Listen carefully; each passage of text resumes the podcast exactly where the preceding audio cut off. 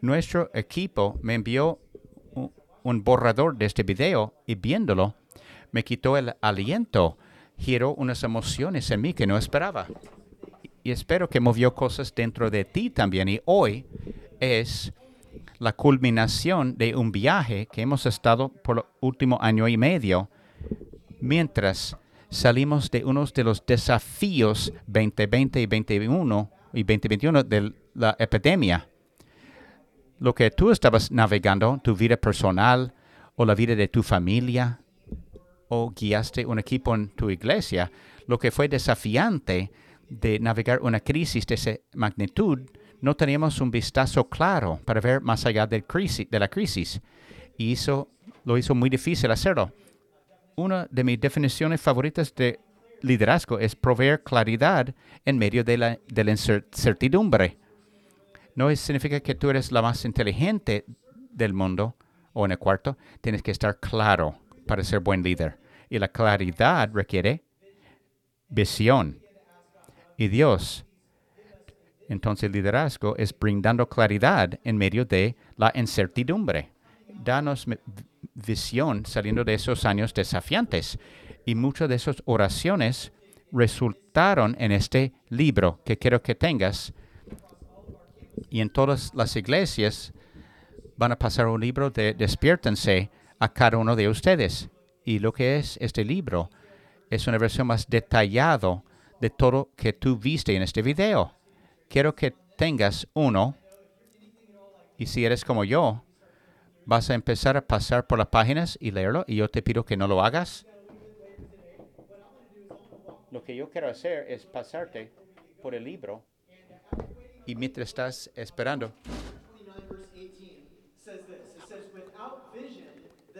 sin visión, las, las, personas, sin profecía, el pueblo se desenfrena. Dice Proverbios 29, 18. Entonces, estamos orando, empezamos a orar este versículo a Dios hace un año y medio. Danos una visión, Dios. No queremos adelantarnos demasiado a usted, pero ciertamente tampoco queremos quedarnos demasiado atrás. Queremos anticipar lo que podrías hacer para estar totalmente alerta para poder participar contigo en este esfuerzo. Y muchas de esas oraciones Dios lo contestó y en las páginas de ese libro están articulados. Puedes leerlo después hoy. No confundes lo que voy a decir, pero te voy a decir lo que está dentro. Primero, es lo que yo diría páginas de visión. Es una versión detallada que viste en el video, en una iniciativa del despertamiento, des, despiértase y los recursos para hacerlo y herramientas para nuestro propio viaje. Quiero ser muy directo y decir que tenemos dos metas para la iniciativa de despiértense. Primer meta es donde voy a pasar la mayoría de mi tiempo hoy, que Dios nos despierte. Hable a cada uno como individuos justo donde estamos. Y el meta secundario, que Dios haga una diferencia masiva por medio de nosotros, por medio de nosotros que requiere un recursos financieros. Para los siguientes dos años, el la meta es 84 millones. Y es un número masivo. Quiero que penetre. No quiero pasar por ello muy rápidamente. No se ha perdido en mí la responsabilidad más tan grande y oportunidad que es administrar ese tipo de recursos. Y es uno que tomamos en serio como liderazgo aquí en la iglesia y queremos hacerlo con la integridad y carácter y humildad mientras manejamos los recursos de Dios. Parece un número grande y es, pero quiero dar un poco de perspectiva. Es por los siguientes dos años, entre ahora y a final de 2025. Es una iniciativa de dos años. Incluye lo que damos normalmente cada semana. En los últimos dos años la iglesia dio 50 millones.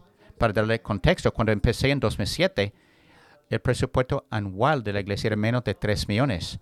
Y mientras hemos confiado en Dios, nos ha eh, confiado más. Quiero tomar otro paso de fe para nosotros para entrar a la siguiente estación. Vas a ver el segundo lugar que es notas del mensaje. Quiero que estés las seis semanas seguidas de la serie, todas las seis semanas. Yo sé, es loco. Y unos dicen, No hay ninguna manera podemos estar las seis semanas seguidas. La vida es ocupada, pero que quiero desafiar para hacerlo una prioridad. Aquí es por qué. Ya sé, yo conozco los seis mensajes. Son los mensajes más importantes que puedo entregar o predicar a ti. No los mejores, no aplaude muy rápidamente, pero son los mensajes más importantes que puedes escuchar. No quiero que lo pierdas. Es la estación que Dios ha estado preparando en la vida de la iglesia. Lo siento en mi corazón. No quiero que pierdas esta estación que Dios puede, aunque no importa lo que hace la iglesia o visitando, hay un despertamiento que Dios puede hacer en tu vida. Quiero que estés las seis semanas de la serie. Lleva el libro cada semana y si eres un tomador de notas, te va a gustar porque hay muchos lugares donde hacer apuntes. Si no eres tomador de notas o apuntes, quiero que experimentes una conversión y empieces a tomar apuntes. Uno dice, no hay chance. Dibuja fotos, imágenes, algo. Algo para hacerte recordar. Aquí es porque es tan importante. Quiero que entras aquí esperando que Dios te diga algo. Y cuando que esperes que Dios te diga algo, lo va a hacer. No parte del mensaje te puede aplicar, pero va a ser algo, un tipo de una parte del mensaje que Dios quiere decirte para emocionarte y moverte. Quiero que estés listo y listo para apuntarlo. Me gusta decir eso. No hay ganancias sin dolor. Vas a sacar de esta serie lo que inviertes. Hay un código de QR al final de cada sección donde te va a proveer recursos adicionales para ayudarte en tu estudio. Tercero, es contenido para grupos. Quiero que, quiero que todos experimenten eso en grupos es la manera de empezar una relación con Dios y crecer. Estoy entusiasmado para eso porque mil de ustedes que no estaban previamente en grupos inscribieron para estar en un grupo de Despiértense por seis semanas. Es increíble. No puedo imaginar ver a mil personas hacer cualquier cosa. Y uno de ustedes que no están actualmente en un grupo, no tiene que estar en un grupo por, para siempre, solo por seis semanas. No quieren 100 espacios si no estás en un grupo aún pasa por el kiosco de Awaken o Despiértense para buscar información acerca de entrar a un grupo o participar en un grupo. Por último, vas a encontrar una tarjeta de compromiso. No quiero que hagas nada con eso, es solo vivir con ella por un tiempo. Ponlo en un lugar prominente donde lo vas a ver cada día, en tu mesita de noche, en tu Biblia, donde tomas tu café, cualquier lugar donde hace tu mejor pensamiento. Y quiero que vives con esa tarjeta y utilizarla como una herramienta y que oras esta oración. Dios, ¿qué significa generosidad de despiértense? Significa para mí. Muchos de ustedes ya han confiado a Dios en ese área de tu vida hace mucho tiempo y puedes testificar de, la fidelidad de Dios. Lo que quiero decir es confiar en Dios en este área tú usas tu tiempo y talento y tesoro no para algo que es tuyo, sino algo que administras, algo que manejas temporalmente para su gloria y su reino. Y Dios quiere que lo administramos, que por llevar 10% a mí, ahorrar 10% para el futuro y vivir y disfrutar el resto de los 80%. Eso es quiero como lo debes administrar, dice Dios. Tienes que confiar a Dios en esta área y puedes testificar a cosas que ha hecho. Para ser honesto, tú dirías, pero esa decisión fue hace 20 años y no hemos hecho más. Y estás nivelado en tu área de esta vida de confianza. Y tú puedes preguntar a Dios, ¿cómo se ve generosidad para mí en este despiértense? Y otros nunca han invitado a Dios en este área de tu vida. Y puedes invitar a Dios por la mano abierta o generosidad de manos abiertas. Y Lindsay y yo lo usamos como herramienta en nuestra vida también. Y el 12 de noviembre vamos a juntarnos como un domingo de compromiso para ver qué Dios puede hacer. Con toda esta introducción, tengo que confesar eso como tu pastor en un público tan grande y tanto bien por internet. Hay una chance que estoy hablando con alguien ahora y este está frotando una herida porque tuviste una mala experiencia de iglesia en este área de finanza. Y lo quiero reconocer y lo siento que tuviste esta experiencia. Sé que es real. Yo estaré al otro lado, no como pastor, pero sin sino como recipiente de eso. Sé cómo puede ser. Y he estado pensando en ti en particular, sabiendo de esta serie. Quiero que sepas quién eres, decir a ti específicamente, oh, odio que esta es tu experiencia. Quizás por la falta de integridad te hizo tener una mala experiencia y te apagó y te cerró a lo que Dios quiere decir de esta área en tu vida. Quiero que sepas que nuestro equipo ha pasado horas de oración y lo queremos tomar en serio. Sabemos que está en juego y manejarlo con la eh, con integridad máxima. Que si puedo decir con amor, no pierde esta oportunidad. No permites que la falta de integridad de alguien robarte de la experiencia de, la, de Dios en esta área de tu vida. La razón de por qué Jesús habló tanto de tesoro es que Él sabe que hay una línea de pesca vinculado entre tu tesoro y tu corazón. Él sabe dónde está tu tesoro, ahí también sigue tu corazón. Entonces, quiero pedirte que seas abierto, con mano abierta, para escuchar los seis semanas, seis sermones antes de hacer una decisión. Ahora quiero orar y no solo por esta estación de despertamiento, sino también reconocer lo que vimos, el conflicto en Israel. Hay que levantar al pueblo de Israel y su nación y reconocer la soberanía de Dios sobre eso. Oramos, Padre, te venimos ahora y es un privilegio increíble administrar lo que nos ha dado temporalmente para administrar, para expandir la eternidad en la vida de la persona pido, Señor, que mueves, que hables. He preparado un mensaje, pero oro que me quito del camino y que tú puedes decir lo que toca decir y que escucharíamos. Y despierto al movimiento de tu espíritu. Haga una obra principalmente en cada uno de nosotros. Y luego, por este trabajo que se ha hecho, que haga una obra increíble por medio de nosotros, pero no queremos mover demasiado rápido.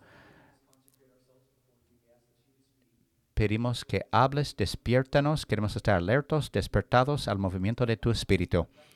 Reconocemos lo urgente que es y es otro recordatorio de lo roto que es nuestro mundo y un ejemplo de eso son los ataques en Israel que tomaron lugar en las últimas 48 horas levantamos eh, la gente que ha perdido su vida y ha sido cautivos y pedimos que tu mano de control está sobre eso y que eso no te sorprendió. Eres soberano y en control. Pedimos que seamos fieles y expectativas de lo que vas a hacer. Lo pedimos en nombre de Jesús. Y todo dijo, amén. No sé ustedes, pero lo más viejo que envejezco lo más que me gustan las mañanas. Sé que es el grupo de las 11. Ustedes vomitaron en tu boca. No soy yo. Dije eso a la gente de las 8, perdieron su mente aplaudiendo. Es mi gente. Pero me gustan las mañanas, las madrugadas, pero no era así antes.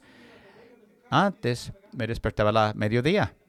Pero algo ha cambiado. Mientras más envejezco, me gusta despertarme antes del amanecer, la, la quietud de la casa, Aquí la cosa. No es fácil despertarme.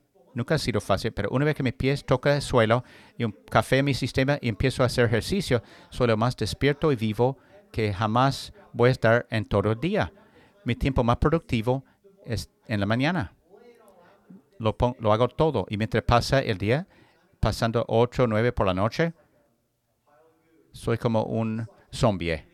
Listo a dormir. Mi esposa se burla de mí Dice, tú te duermes antes que la cabeza toca la almohada. Es que hice todo, me esforcé completo. Y por uno de esos no tiene ese problema. Su tiempo más despierto es el tiempo que yo me acuesto. No eres un madrugador, tú eres un búho. No hay ningún problema en eso. Todos somos hechos diferentes. Pero la cosa principal es que reconocemos en qué punto del día es nuestro tiempo más despierto y vivo. Y reconocemos que puede ser nuestro tiempo más o horas más productivas del día. Y digo todo eso por decir eso. No hay nada peor que estar despierto y tu cuerpo apagándose y estás durmiéndote. ah, en un vuelo largo internacional, sufriendo del jet lag. Un amigo mío haciendo un eh, viaje internacional largo y dice, voy a dormir. Entonces toma una pastilla Ambien y cancelaron el vuelo. Y está pasando por el aeropuerto como zombie, intentando mantenerse despierto, reenfocarse. No hay nada peor que eso. Lo que yo quiero decirte hoy, ofrecerte, lo peor que eso es estar dormido espiritualmente. Que tuviste experiencia de conversión, entregaste tu vida a Jesús, pero espiritualmente estás dormido ahora. No haces nada malo ni bueno. No es no es que no escuches a Dios o no asistiendo a la iglesia o no leyendo las escrituras. Es que no estás totalmente despertado a lo que Dios quiere hacer contigo. No estás maximizando la oportunidad y dones que Dios te ha dado. Tú dirías de hecho los estoy desperdiciando, desperdiciando a tus dones. Hay un narrativo de la vida cristiana que ha desarrollado en el mundo cristiano en las últimas décadas que no es totalmente incorrecto, pero ni totalmente correcto tampoco. Y está contribuyendo y haciéndolo un deservicio. Es separar a nuestras vidas en segmentos, dualismo. Vida espiritual aquí, vida personal aquí, vida de iglesia aquí, vida de trabajo aquí. Cuenta bancaria, mi camino con Dios aquí es esta idea. Y no vino del Nuevo Testamento, vino de otra área de la historia. Y vas a escuchar familiar los que se han creado en la iglesia. Tu idea de vida cristiana es reconoces que eres pecador, Jesús murió en la cruz por ti, reconoce que es Señor Salvador, oras el, la oración de pecador, te bautizas y luego llega a ser tu Señor y Salvador personal, estás salvado y por eso vives tu vida y un día, cuando mueres o Jesús vuelve, nos lleva a los cielos del estilo de Star Trek. ¿Parece familiar a alguien? Yo me crecí escuchando eso y no es completamente incorrecto, pero no es totalmente correcto tampoco. Muchas de esas ideas no salieron del Nuevo Testamento. Aquí es lo que nos invita a ser Dios, a una transformación radical de quiénes somos y lo que es es una reimagen de quien Dios te hizo hacer. La imagen de Dios dentro de ti. Y pecado deconstruye esta imagen. Cuando Jesús salió de la tumba, no fue un truco chévere que hizo, venció la muerte. Ahora tú puedes vencer la muerte también. No, lo que Jesús salió de la tumba estaba inaugurando el reino de Dios aquí en la tierra. Y viviendo como nos enseñó orar en el Santo Oración, que venga tu voluntad, que haga en la tierra como en los cielos. Cuando entregamos a nuestra vida, no es como una tarjeta de seguro de vida que ponemos de, para eternidad que ponemos en la cartera. Servir cuando puedo, dar cuando puedo, y eventualmente tengo relación personal con Dios. Voy al, a los cielos, no hablo mucho de mi fe, pero Dios sabe dónde está mi corazón. No, es una cosa revolucionaria cuando Jesús te invita a ser parte de su reino venidero. Dios nos ha invitado a ser parte de esta cosa nueva que requiere una iglesia despertada y un pueblo, una iglesia despertada.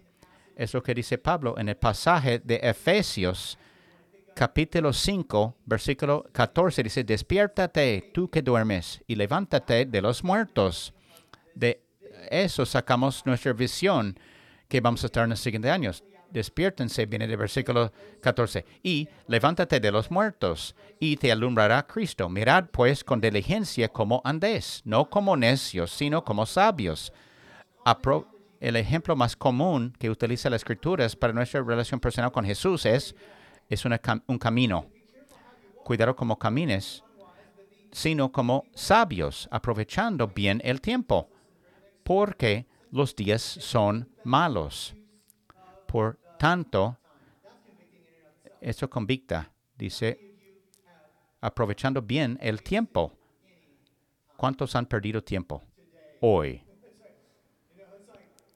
¿Cuántos te encuentras como zombie, pasando por el teléfono de Instagram o Facebook y, y moviendo las páginas, viendo, viendo, y pasa tanto tiempo. ¿Y qué tengo los últimos 20 minutos haciendo? Viendo videos de gatos. ¿Qué hago? ¿Qué estoy haciendo? No es en sí malo, no necesariamente, pero no tampoco el mejor uso del tiempo. Dice, aprovechando, ah, como no como necios, sino como sabios, aprovechando bien el tiempo, porque los días son malos. Por tanto, no seáis insensatos, sino entendidos de cuál sea la voluntad del Señor. Efesios 5, 14 a 17, para estar despierto a lo que Dios quiere decir. Quiero destacar un par de cosas de este pasaje. Si estás apuntando o haciendo dibujos, para despertar o estar despertado, primero debemos darnos cuenta de que estamos dormidos. ¿Estudiaste por eso toda la semana? Tan profundo. Sí, lo hice. Estás impresionado por esa sabiduría negativa. Es muy profunda, de verdad, y es cierto. Ese día de, aquí es la cosa, raramente recuerdo el momento en que me dormí. Y muchas veces ni sé que estoy dormido hasta que me despierto. Lo mismo es cierto espiritualmente. ¿Has, ¿Te has puesto o forzado a dormir en un bus público, empezando a dormirse, viendo película o escuchando a alguien hablar, como yo estoy hablando ahora, y uno se está durmiendo ahora? Despiértense. Te hizo realizar que estaba durmiéndose. Y alguien te empuja o te despertaste te dice cuenta, estaba dormido y no me di cuenta. Lo mismo es cierto espiritualmente. Y eso es lo que dice en Apocalipsis 3. Dice, tienes la reputación para estar, para estar vivo, pero estás muerto, como dormido. Entonces Jesús no está apenándolos ni condenándolos, está aconsejándolos.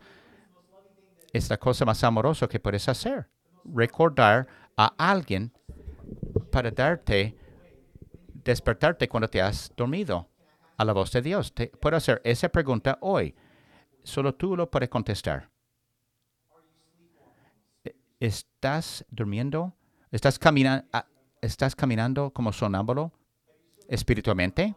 ¿Estás en autopiloto con las voces de Dios?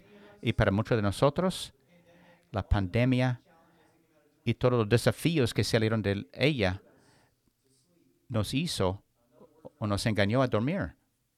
Nos entumamos, llegamos a ser entumidos, adictados, llenos de miedo y ansiedad y otros enojo.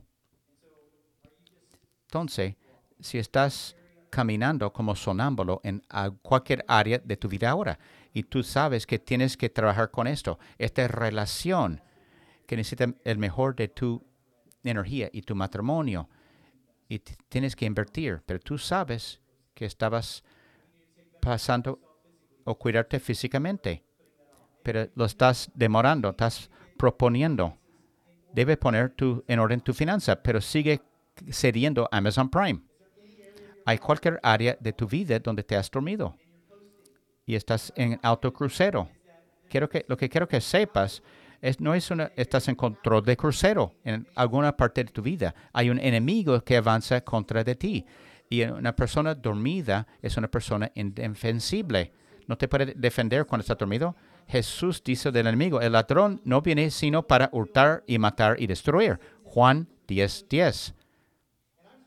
Y quiero que sepas que sus tácticas son refinadas y tienes siglos de experiencia y no somos ningún tipo de par para Satanás. No podemos pelear contra él solos. Eso es donde los cristianos dormilones no son amenaza para él. Corey ten Boom dijo así, si Satanás no puede hacerte malo, él te hará ocupado, dijo Corey ten Boom. Yo diría distraído, distante, temeroso, ansioso, amargo y egoísta. Y entomido. Si no puede pedir que tú niegues a Dios, te va a dormir. Aquí esa pregunta, ¿eres tú una amenaza para Satanás? Y si no eres amenaza para Satanás, te va a dejar dormir. Ellos no sirven para nada. No es una amenaza él o ella a mi reino. Van a la iglesia cuando pueden, sirven cuando pueden, leen la Biblia cuando pueden. Es un cristiano dormilón. No es amenaza. Y si tú eres amenaza, agarra su atención y ¿qué hace? Avanza contra ti. Este contesta parte de la pregunta de por qué la cosa mala pasa a la persona buena. Echa la culpa a Dios, pero para unos son amenaza a Satanás. Entonces, los días son malos, ¿qué significa? Que las cosas caídas pasan a personas redimidos y no redimidos. Y si tú eres una amenaza a Satanás, él tira todo que tiene contra ti. Y muchas veces, y nunca pediría malas circunstancias a cualquiera. Pero una de eso, una parte, es evidencia que has sido despertado al Espíritu Santo y eres amenaza al enemigo. Esa es la pregunta que nos enfrenta ahora. Y es la pregunta que quiere, con que quiere que luches. Otra manera de decirlo es, si estás en el, si tú estás en el crucero, control de crucero en el 2020. Yo estaba haciendo eso en el 2020 con el desafío imposibles del 2020. Yo estaba en crucero, auto de crucero, o control de crucero, perdón. Cualquier decisión que hice, alguien se enojaba conmigo. A mí me gusta placer a las personas y lo odiaba. Dije algo, alguien se ofendió, dije otra cosa, otro se ofendió. Llegué a ese lugar donde estaba con poca gasolina y tirando la bandera roja, o la bandera blanca, mejor dicho. Yo quería rendirme, darme por vencido o estar en control del crucero. Y yo tomé en el 2021 un verano tres meses de sabático y tres semanas adentro viajando con mi familia. Alquilamos un Airbnb en otro pueblo. Me desperté temprano, hice ejercicio y entrando un café y postres para mi familia y escuchando a un podcast de liderazgo y están entrevistando un líder que estaba con décadas en el ministerio, 10 años mayor que yo, y hablaba de un tiempo de quemadura, cuando llegaron a quemarse y querían rendirse, darse por vencido. Pero estaban viendo un documental con su pareja acerca de entrenamiento de lo Navy SEAL. Y viendo eso, varios de los hombres que pasaban por el entrenamiento, dice, se rinde tu mente ante de tu cuerpo. Y la meta es seguir adelante. Pero cuando estás muriendo de frío, en agua frío, es oscuro, llevas una madera pesada, no has dormido mucho, lo primer paso antes de sonar el timbre y darte por vencido es estar en cruz, control de crucero o en neutral. Y ese primer paso hacia llegar a rendirse, a darte por vencido. Y este cristiano dijo, tenía 58 años en ese tiempo, servía a Dios por tres o cuatro décadas, levantamos un ministerio, mucho momento detrás del ministerio, y me jubilo en unos años. Yo puedo estar en control de crucero y nadie se, se daría cuenta. Y luego dijeron, pero Jesús sabría. Y un día estaría frente a él haciendo un conteo te digo, esas palabras me chocaron. Y tuve que poner mi carro al lado. Dije, Dios, quiero rendirme, darme por vencido. Yo he pensado en ponerlo en control de crucero. Somos una iglesia grande. estamos bien. Las personas se van a salvar. Voy a predicar unos tres puntos bonitos y todos van a estar bien puede pasar otro 15, 20 años y nadie sabría. Pero no creo que es cierto, las personas sabrían. Pero más importante, Jesús sabría. Esa es mi historia, ¿cuál es la tuya? Si hay cualquier área de tu vida donde estás en control de crucero. Quizás hay un área de tu vida que estás en neutral y nadie sabe, ni tu esposo o pareja, pero Jesús sabe y tú sabes. Te puedo decir, estás en área peligrosa de no rendirte, sino también por hacer algo tonto. Los días de los malos significa cada uno de nosotros es una, una mala decisión de hacer algo estúpido. Así pasan el mal comportamiento, los ah, asuntos matrimoniales, nos quemamos. Jesús dice, tenemos un enemigo que quiere robar de ti, huir y matarte, destruirte especialmente si estás escuchando voz del Espíritu Santo y eres amenaza para él. Y terminando el versículo 10, dice, yo vine que tengan vida y, vida en abundancia. Y si quieres saber, yo he venido para que tenga vida y para que la tenga en abundancia. Segunda parte de Juan 10:10. Esa es la idea, lo que di, Jesús dijo, de vivir una vida abundante va más allá de tu cuenta bancaria. Estoy maximizando cada onza de mi vida temporaria que tengo aquí en esta tierra. No retengo nada, tengo, pongo todo en la mesa, apostando todo que tengo, todo mi tiempo, talento y tesoro, todo es tuyo, Señor. Voy abrir mis manos, confiar en ti y ver lo que Dios va a hacer. Y este es, este es un mensaje urgente ahora, porque lo que está sucediendo en nuestro mundo, nuestro mundo, hay una cruz de caminos y lo vamos a perder como iglesia si no nos maximizamos.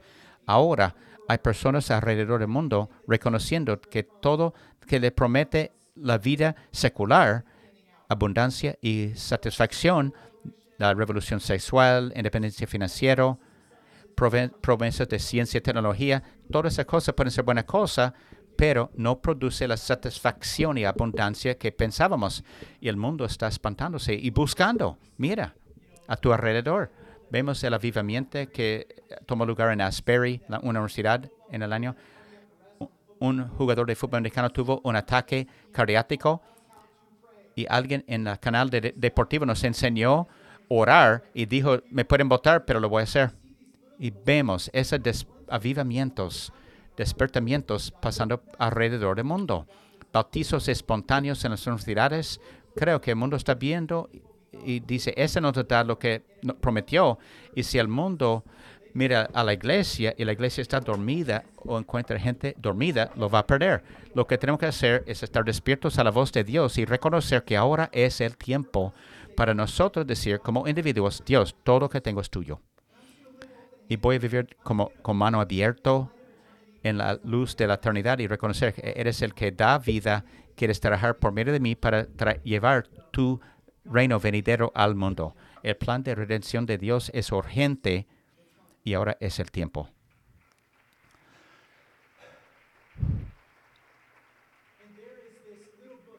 Y hay un libro pequeño, si no tienes escrito por Randy Alcourt, que es titulado El Tesoro, el principio del tesoro. Sería bueno tener, suplementar esta serie. Y él dice, se podría pensar en la vida de esta manera. Nuestra vida en la tierra está representada por un punto porque va muy rápido. Es algo tan corto. Naces y luego creces. Crees que la vida es muy larga y que cuanto más envejeces, más rápido te das cuenta de que está pasando y que es solo un pequeño punto, dijo Randy Alcorn en ese libro. Nos dio un visual, nuestros 80, 90 años es representado por un punto. Y cuando eres joven, este punto es consume. Tengo mucho tiempo que queda, con 30 años voy a ser tan viejo y canoso. Llegas a 30 y dices, ah, me queda tanta vida más, soy tan joven todavía, lo estoy averiguando. Me gusta cuando hablo de la gente de 80, 90 años, aún sigo aprendiendo. Dios me tiene en este viaje pero el tiempo va rápido. Ese es el punto. Randy dice, en la luz de la eternidad, la luz, la línea después del punto, como tú eres un eh, ser interno, esta luz, esa línea significa la eternidad. Y 80, 90 años es solo un puntito en la línea de la eternidad. ¿Qué es lo que quiero decir? Tú administras tiempo, tesoro, no solo para el punto del tiempo en que tú vives, sino para la eternidad. Voy a vivir en luz de la eternidad en vez de disfrutar los recursos, salvando recursos para el futuro. Muchos de nosotros estamos viviendo para la edad de 60, 65, 70. Podemos jubilarnos y estar financieramente independientes, jugar golf y pasar tiempo con los nietos. Y no hay problema con jubilarse joven, no hay, no, no hay problema jugar golf o tener nietos. Un amén para eso. No hay problema con esas cosas. Ningún problema con esas cosas. Solo no vives por esas cosas. Tú vives por la línea, no el punto. Reconoces que estás aquí para hacer una diferencia interna o eterna. Y Dios nos ha, ha posicionado como una iglesia para este momento. No te lo pierdas. Hay una razón por qué estás aquí y por qué tú existes en esta generación. El punto de cambio en la pandemia fue este podcast que escuché, mensaje de este pastor. Y son días oscuros y, pero Dios tiene que tú vas a ser el líder de su iglesia en el 2020. No es Charles Spurgeon, no Elizabeth Elliot, no John Wesley, otro de los pastores antiguos. Yo diría lo mismo de ti. Vemos que pasó en Israel, terremoto, guerra en Ucrania, la economía. Decimos, ah, están miedoso, atemoroso. Dios ha escogido que tú seas su representativo en este tiempo. Vivimos por el poder de su espíritu y dependemos de eso. Déjeme terminar con Lucas 16, versículo 9. Cuando lees, tú rasgas la cabeza. Dice, ¿qué dijo? Yo creo que a Jesús le gustaba hacer eso. Y yo os digo, ganad amigos por medio de las riquezas injustas, para que cuando estas falten, os reciban en las moradas eternas. Lucas 16, 9. Es un versículo que confunde. Jesús nos dice para usar las riquezas para sobornar a la gente. No. Él dice, está diciendo, quiero que utilices a tus riquezas injustas o mundiales para cambiar el futuro eterno de alguien. Y habrá un día en los cielos donde alguien te va a acercar y decir, fue tu generosidad que permitió que yo conociera a Jesús. Gracias muchos sabes de cómo comenzamos la iglesia en Indianápolis, en el centro, pero la versión corta es que sentimos que Dios nos llamaba a comenzar una iglesia en el corazón de la ciudad, el centro, y que necesitaríamos tener tierra para hacer eso. Y había un edificio, era un de testigo Jehová por 2.8 millones, muy cara para comprar, y los ancianos dijeron que no y yo estaba de corazón quebrado. Yo quería estar en la ciudad. Honré su decisión, ok, no vamos a comprar eso. Empezamos la iglesia en Carmel, pero cada vez que llevé a mi esposa al centro, pero yo pasé por ese edificio en la calle Delaware para ver el edificio. Dice, puse mi mano, da, Dios, danos, regálanos este edificio. Y mi esposa preguntó, ¿qué haces? No sé, no sé qué hago. Dios, danos, regálanos el edificio. Dos años pasan y había una familia en la iglesia, dijeron, queremos hacer una diferencia, ¿qué podemos hacer? ¿Cómo podemos contribuir? Yo dije, ¿qué tienen en mente? ¿Qué tienes tú? Yo dije, tenemos un edificio en mente. Fuimos al edificio aún de venta y, y este señor en el estacionamiento dijo, Aaron, primero, los testigos de Jehová no te quieren porque estás aquí viendo eso y no creen que eres serio. Well, ok. Entonces dijeron, tus chances no son buenos y alguien puso un intento, una carta de intento en el edificio, intento para comprarlo. Pasamos por el edificio, terminamos, el agente se va, mira al hombre, día soleado en el centro, y él dice, Aaron, me gusta todo de ese edificio, tengo que hacerlo suceder. Yo escuché que dijo, Aaron, vamos a ofrecer 2.825 millones efectivo y si luchas y te permitimos, si alguien lucha por la propiedad, vamos, tú puedes negociar hasta 3.3 millones entre su Porsche y se va. Y hicimos esa oferta, lo aceptaron, así recibimos esta iglesia en el centro de Indianapolis. Dios lo hizo. Desde ese tiempo han pasado 300 mil adultos pasar, 500 bautizos, miles de personas visitan esa iglesia, 1.200 estudiantes han ido ahí. Es un lugar de Dios está cambiando por la generosidad de esa familia. Déjeme preguntarte, en todas las iglesias, si conocieras a Jesús, levanta la mano si diste, entregaste tu vida en la iglesia, levanta tu mano. ¿Cuántos fueron representados a Jesús después de salir de nuestra iglesia? ¿Cuántos tuvo un momento espiritual significativo en esta iglesia. Hay manos en cada servicio en todas las iglesias. Es increíble. Quiero decirte, eres un recipiente de, la generosidad de otra persona. Porque alguien vivió por la línea de eternidad y no solo el punto. Aquí es el peligro de compartir la historia de cómo recibimos el edificio en Indianapolis. Los números son astronómicos y tú te, te sales, tú quitas la responsabilidad. Ah, entonces, Aaron, si tuviera tanto dinero, yo compraría un edificio para la iglesia también. Dijiste que salió en una Porsche, creo que andan bien. No creo que ni le es- a- hicieron falta. Y entiendo cómo pensarías así, yo también. Estás perdiendo el punto. Tenemos una tendencia de comparar o las compras externas de otras de una distancia con nuestra cuenta bancaria interna y decimos no es justo. Yo creo que nacieron con dinero, un bebé que heredó mucho dinero y en realidad tú no tienes idea cómo llegaron a tener dinero. No sabes el viaje que han tomado. Yo conozco muchas personas con buen dinero y parte de la razón es porque confiaron a Dios con poco y Él los dio más y más sobre las décadas y son fieles. Segundo Corintios 9, la serie que vamos, el mensaje que vamos a ver en la serie.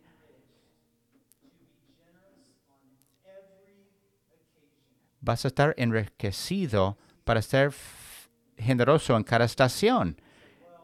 Y lo que tú dices, un día voy a vender el negocio, un día cuando me jubilo, un día cuando los niños se gradúan de la universidad. Por fin, cuando tenemos suficiente, vamos a ser generosos con lo que tenemos. Pero aquí es el principio de sembrar y cosechar. Tienes que sembrar algo para cosechar algo. Si yo hablo con un campesino viendo el campo, ¿qué haces? Esperando mi cosecha. ¿Qué plantaste? Nada. Esa es locura. Pero lo hacemos todo el tiempo cuando tiene que ver con recursos para el reino. ¿Qué has plantado tú? ¿Qué has cosechado? ¿O qué has sembrado? Tomar un paso de fe en esta área y con mano abierta. En las siguientes semanas juntos vamos a voy a desafiar una de tus asunciones. Son los mensajes más importantes que puedo predicar acerca de lo que Dios quiere despertar en nosotros y hacer por medio de nosotros, porque ahora es el tiempo. Padre, te venimos ahora agradecidos por quien eres, lo que has hecho y el hecho de que nos has invitado a esta estación especial.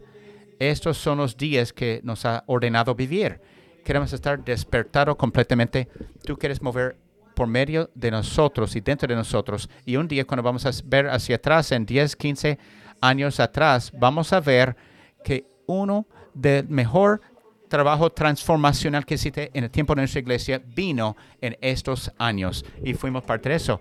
Dios, gracias que has hecho por nuestro bien, que nunca lo olvidamos, que nunca termine con nosotros. No solo queremos vivir por el punto, sino por la línea. Pedimos en nombre de Jesús. Amén.